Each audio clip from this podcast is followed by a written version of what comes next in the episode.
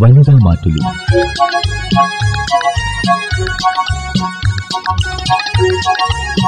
ചില വീട്ടുകാരി.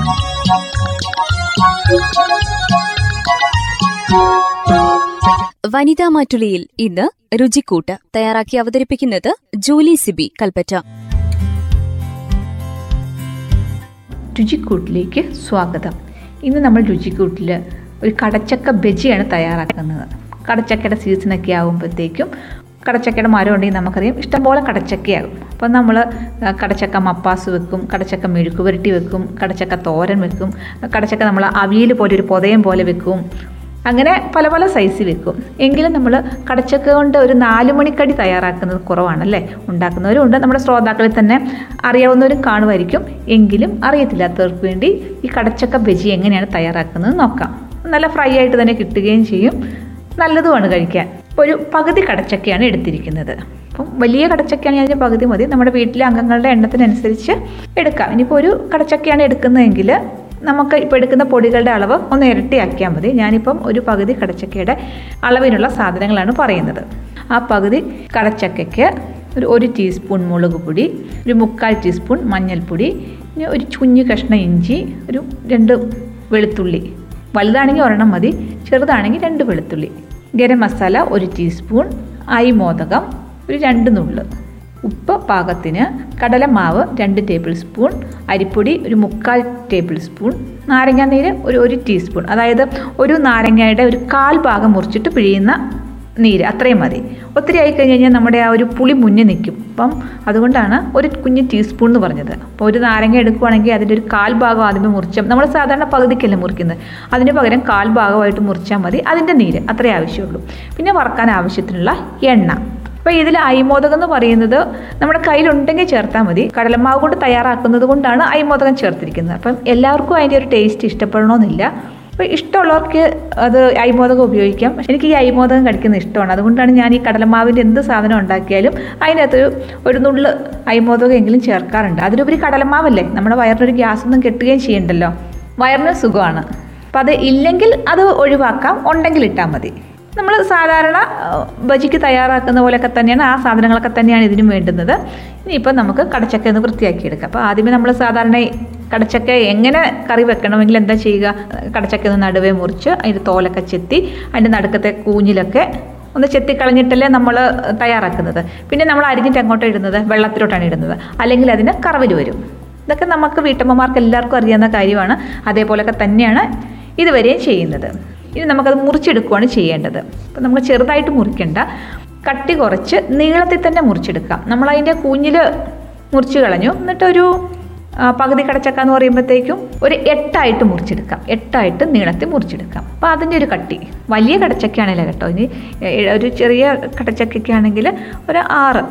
ഒത്തിരി അങ്ങ് കട്ടി കുറയുകയും ചെയ്യണ്ട കട്ടി കൂടുകയും ചെയ്യണ്ട നീളത്തിൽ തന്നെ നടുവേ മുറിക്കണ്ട. അങ്ങനെ മുറിച്ച് നമുക്ക് വെള്ളത്തിലേക്ക് തന്നെ ഇടാം. എന്നിട്ടൊന്ന് കഴുകി വൃത്തിയാക്കി എടുക്കാം എന്നിട്ട് അതിന്റെ വെള്ളം ഒന്ന് വലിഞ്ഞ് കിട്ടണമല്ലോ. വെള്ളം വലിഞ്ഞ് കിട്ടാൻ വേണ്ടി ഒത്തിരി നേരം വെച്ച് കഴിഞ്ഞാൽ നമ്മുടെ കടച്ചക്ക കറുത്ത് പോകും. അപ്പോൾ അത് കറുത്ത് പോകാതിരിക്കുകയും ചെയ്യണം. ഒന്ന് വെള്ളം വലിഞ്ഞ് കിട്ടുകയും ചെയ്യണം.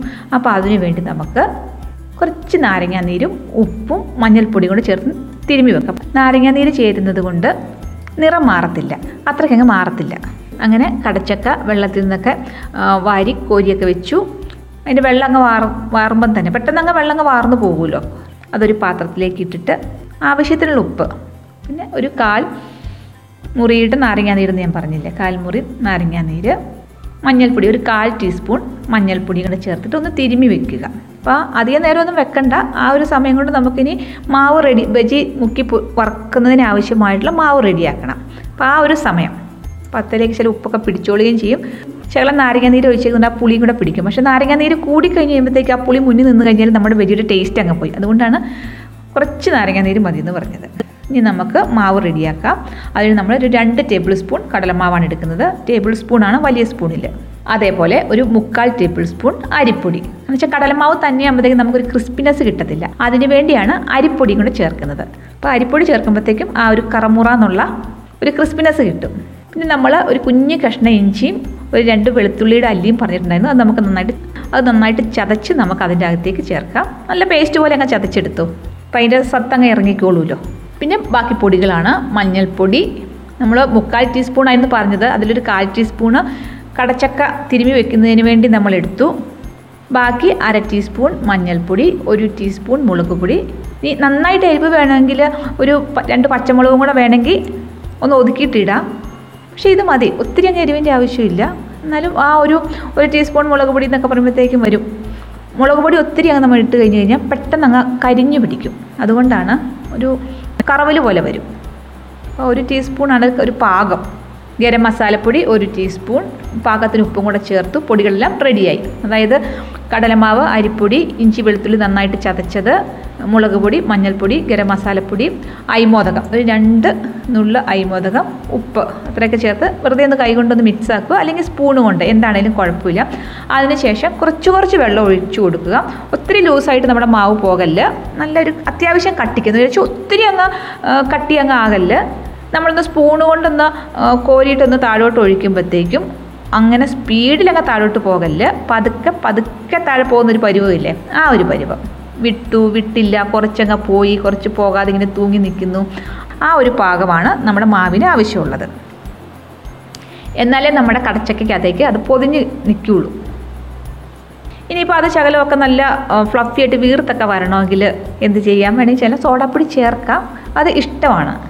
ഒരു കാൽ ടീസ്പൂൺ സോഡാപ്പൊടിയും കൂടെ വേണമെങ്കിൽ ചേർക്കാം. അങ്ങനെ മാവും നമ്മൾ റെഡിയാക്കി വെച്ചു. ഇനി നമുക്ക് വറുക്കുന്നതിന് ആവശ്യമായിട്ടുള്ള ഒരു ചീനച്ചട്ടി അടുപ്പത്ത് വെക്കാം. എണ്ണ ഒഴിക്കാം. അപ്പം കടലമാവാണ് ഉപയോഗിച്ചിരിക്കുന്നത്. വെളിച്ചെണ്ണയാകുമ്പോൾ കുറച്ച് എണ്ണ കുടിക്കും. കൂടുതൽ കുടിക്കും. അതേസമയം ഓയിൽ സൺഫ്ലവർ ഓയിലൊക്കെ ആണെങ്കിൽ അത്രയും കുടിക്കത്തില്ല. അതുകൊണ്ട് നമുക്കിഷ്ടമുള്ളത് എടുക്കാം. എങ്കിലും എണ്ണ കുറച്ച് കുടിക്കുന്നത് ഓയിൽ വറുക്കുമ്പോഴാണ്. പ്രത്യേകിച്ച് ഈ കടലമാവ് കൊണ്ട് ചേർക്കുന്ന സാധനങ്ങൾ ഉണ്ടാക്കുമ്പോൾ അപ്പം നമ്മുടെ കയ്യിൽ ഏതെണ്ണയാണോ നമ്മൾ ഏതാണോ സാധാരണ ഉപയോഗിക്കുന്നത് ആ എണ്ണ തന്നെ ഉപയോഗിക്കാം. എണ്ണ നന്നായിട്ട് ചൂടായതിന് ശേഷം നമ്മൾ നാരങ്ങാനീരും ഉപ്പും മഞ്ഞൾപ്പൊടിയൊക്കെ ചേർത്ത് വെച്ചിരിക്കുന്ന കടച്ചക്ക ഓരോ പീസായിട്ട് എടുക്കുക. നമ്മുടെ മാവിൽ മുക്കി എണ്ണയ്ക്കകത്തേക്ക് ഇടുക. അപ്പോൾ അങ്ങനെ ആ എണ്ണയ്ക്കകത്ത് നിറയുന്ന ഒരു നാല് അഞ്ചെണ്ണൊക്കെ ഇടാൻ പറ്റും.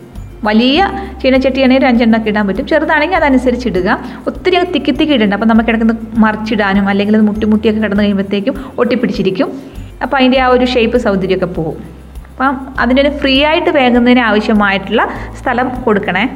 അപ്പം നമുക്ക് അതിന് ശേഷം നമുക്ക് ഇതൊക്കെ ഇട്ടതിന് ശേഷം തീ ഒരു ഇടത്തരത്തിലേക്ക് മാറ്റാം. ഫുൾ തീയിലാകുമ്പോഴത്തേക്കും പെട്ടെന്ന് അങ്ങ് ഉം, പുറം ഭാഗം അങ്ങ് കരിഞ്ഞു പിടിക്കുകയും ചെയ്യും. നമ്മുടെ അകത്തെ കടച്ചക്ക വേവത്തുമില്ല. അതുകൊണ്ട് ഒരു മീഡിയം ഫ്ലെയിമിൽ എന്ന് വെച്ചാൽ ഒത്തിരി താത്തിയും പോകൽ അപ്പം നമ്മുടെ കടച്ചക്ക ബജി എണ്ണ കുടിക്കും.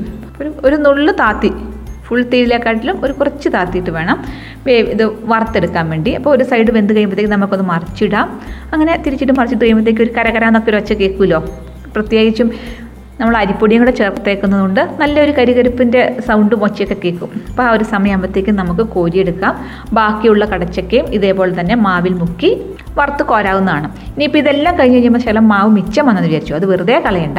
ഒരു സവോള എടുത്ത് നമുക്ക് തോലൊക്കെ കളഞ്ഞിട്ട് ഒന്ന് വട്ടത്തിൽ അരിഞ്ഞേച്ച് മുക്കിയിട്ട് അതിന്റെ അകത്തേക്ക് വറുത്തെടുത്ത് കഴിയുമ്പോഴും ടേസ്റ്റാണ് അപ്പം നമുക്ക് ആ മാവ് കളയാതെ മൊത്തം ഉപയോഗിക്കുന്നതിന് വേണ്ടി പറഞ്ഞതാണ്. ഇനിയിപ്പോൾ പെട്ടെന്ന് വേറൊന്നും കയ്യിലില്ല. അങ്ങനെയാണെങ്കിൽ ഇങ്ങനെ ചെയ്താലും രുചിയാണ്. നമുക്കറിയാലോ സവാള വറുത്ത് കഴിയുമ്പോൾ ടേസ്റ്റ് കൂടുമല്ലേ ചെയ്യുന്നത് അപ്പോൾ ഇനി ഇതിനകത്ത് മുക്കിയിട്ട് വട്ടത്തിൽ അരിയുമ്പോൾ നമുക്കത് ഒരേപോലെ ഇരുന്നോളൂല്ലോ ഒത്തിരി കട്ടി കുറയ്ക്കേണ്ട ശകലം കട്ടിയിൽ അപ്പോൾ അതിന്റെ അല്ലികളൊന്നും വിട്ടു പോവുകയില്ല. അതും ഇങ്ങനെ മുക്കിയിട്ട് വറുത്തെടുത്ത് കഴിഞ്ഞാൽ നമുക്കിനി മാവ് മിച്ചമുണ്ടെങ്കിൽ മതി കേട്ടോ. ഇനിയിപ്പോൾ അത് വെറുതെ കളയണ്ടല്ലോ എന്ന് വിചാരിച്ച് പറഞ്ഞതാണ്. കടച്ചക്ക ബജി റെഡി അപ്പോൾ ഒരിക്കൽ കൂടി പറയാം എങ്ങനെയാണ് കടച്ചക്ക ബജി തയ്യാറാക്കുന്നതെന്ന്. നമ്മളൊരു പകുതി കടച്ചക്കയുടെ അളവിലാണ് പറയുന്നത്. ആദ്യമേ കടച്ചക്കയുടെ തോലൊക്കെ ചെത്തി അതിന്റെ കൂഞ്ഞിലൊക്കെ ചെത്തി അതൊരു നീളത്തിൽ തന്നെ ഒരു ഒരു എട്ട് കഷ്ണമായിട്ട് നീളത്തിൽ അത്യാവശ്യം കട്ടിക്കുക ഒത്തിരി ഭയങ്കര നൈസായിട്ടല്ല ഒരു അര ഇഞ്ച് എന്ന് പറയാം അല്ലേ? കട്ടിൽ മുറിച്ച് നമ്മൾ വെള്ളത്തിലേക്ക് ഇട്ടു. അത് നന്നായിട്ട് കഴുകി വാരി വെള്ളം വാർക്കാൻ വേണ്ടി വെച്ചു. അധികം നേരമൊന്നും വേണ്ട. കാരണം വെച്ച് കഴിഞ്ഞാൽ നമ്മുടെ കടച്ചക്ക കറുത്ത് പോകും. അപ്പോൾ അത് കറുത്ത് പോകാതിരിക്കാൻ വേണ്ടി ഒരു കാൽ നാരങ്ങയുടെ നീര് കുറച്ചുപ്പ് മഞ്ഞൾപ്പൊടി ഒരു കാൽ ടീസ്പൂൺ മഞ്ഞൾപ്പൊടി കൂടെ ചേർത്ത് ഒന്ന് തിരുമ്മി വെക്കുക. ആ സമയത്ത് നമുക്ക് മാവ് തയ്യാറാക്കാം. രണ്ട് ടേബിൾ സ്പൂൺ കടലമാവ് ഒരു മുക്കാൽ ടേബിൾ സ്പൂൺ അരിപ്പൊടി ഇഞ്ചി ഒരു കുഞ്ഞു കഷ്ണം വെളുത്തുള്ളി ഒരു കുഞ്ഞു രണ്ട് ചെറിയ അല്ലി. നന്നായി ചതച്ചത് മുളക് പൊടി മഞ്ഞൾപ്പൊടി ഗരം മസാലപ്പൊടി അയിമോദകം ഉപ്പ് എല്ലാം കൂടെ ചേർത്ത് ആവശ്യത്തിന് വെള്ളവും കൂടെ ചേർത്ത് നല്ല കട്ടിയായിട്ട് തന്നെ മാവ് തയ്യാറാക്കി എടുക്കുക അതിനുശേഷം ചീനച്ചട്ടി അടുപ്പത്ത് വെക്കുക എണ്ണ ഒഴിക്കുക. എണ്ണ നന്നായിട്ട് ചൂടായി കഴിഞ്ഞ് കഴിയുമ്പോഴത്തേക്കും നമ്മൾ തിരുമ്മി വെച്ചിരിക്കുന്ന കടച്ചക്ക ഓരോന്നായിട്ട് എടുത്ത് നമ്മുടെ മാവിന്റെ അകത്ത് മുക്കി എണ്ണയ്ക്കകത്തിട്ട് വറുത്ത് കോരിയെടുക്കുക. അപ്പം കടച്ചക്ക ബജി റെഡിയായി. അപ്പോൾ ഇനി അടുത്ത പ്രാവശ്യം കടച്ചക്ക പറിക്കുമ്പോൾ അല്ലെങ്കിൽ നമ്മുടെ വീട്ടിൽ മേടിക്കുമ്പോൾ ഇങ്ങനെയും കൂടെ ഒന്ന് പരീക്ഷിച്ച് നോക്കണം. രുചിക്കൂട്ടിൽ പുതിയ വിഭവവുമായി അടുത്തയാഴ്ച വീണ്ടും. വനിതാ മാറ്റുലിയിൽ ഇന്ന് ശ്രോതാക്കൾ കേട്ടത് രുചിക്കൂട്ട്. തയ്യാറാക്കി അവതരിപ്പിച്ചത് ജൂലി സിബി കൽപ്പറ്റ. വനിതാ മാറ്റുലി.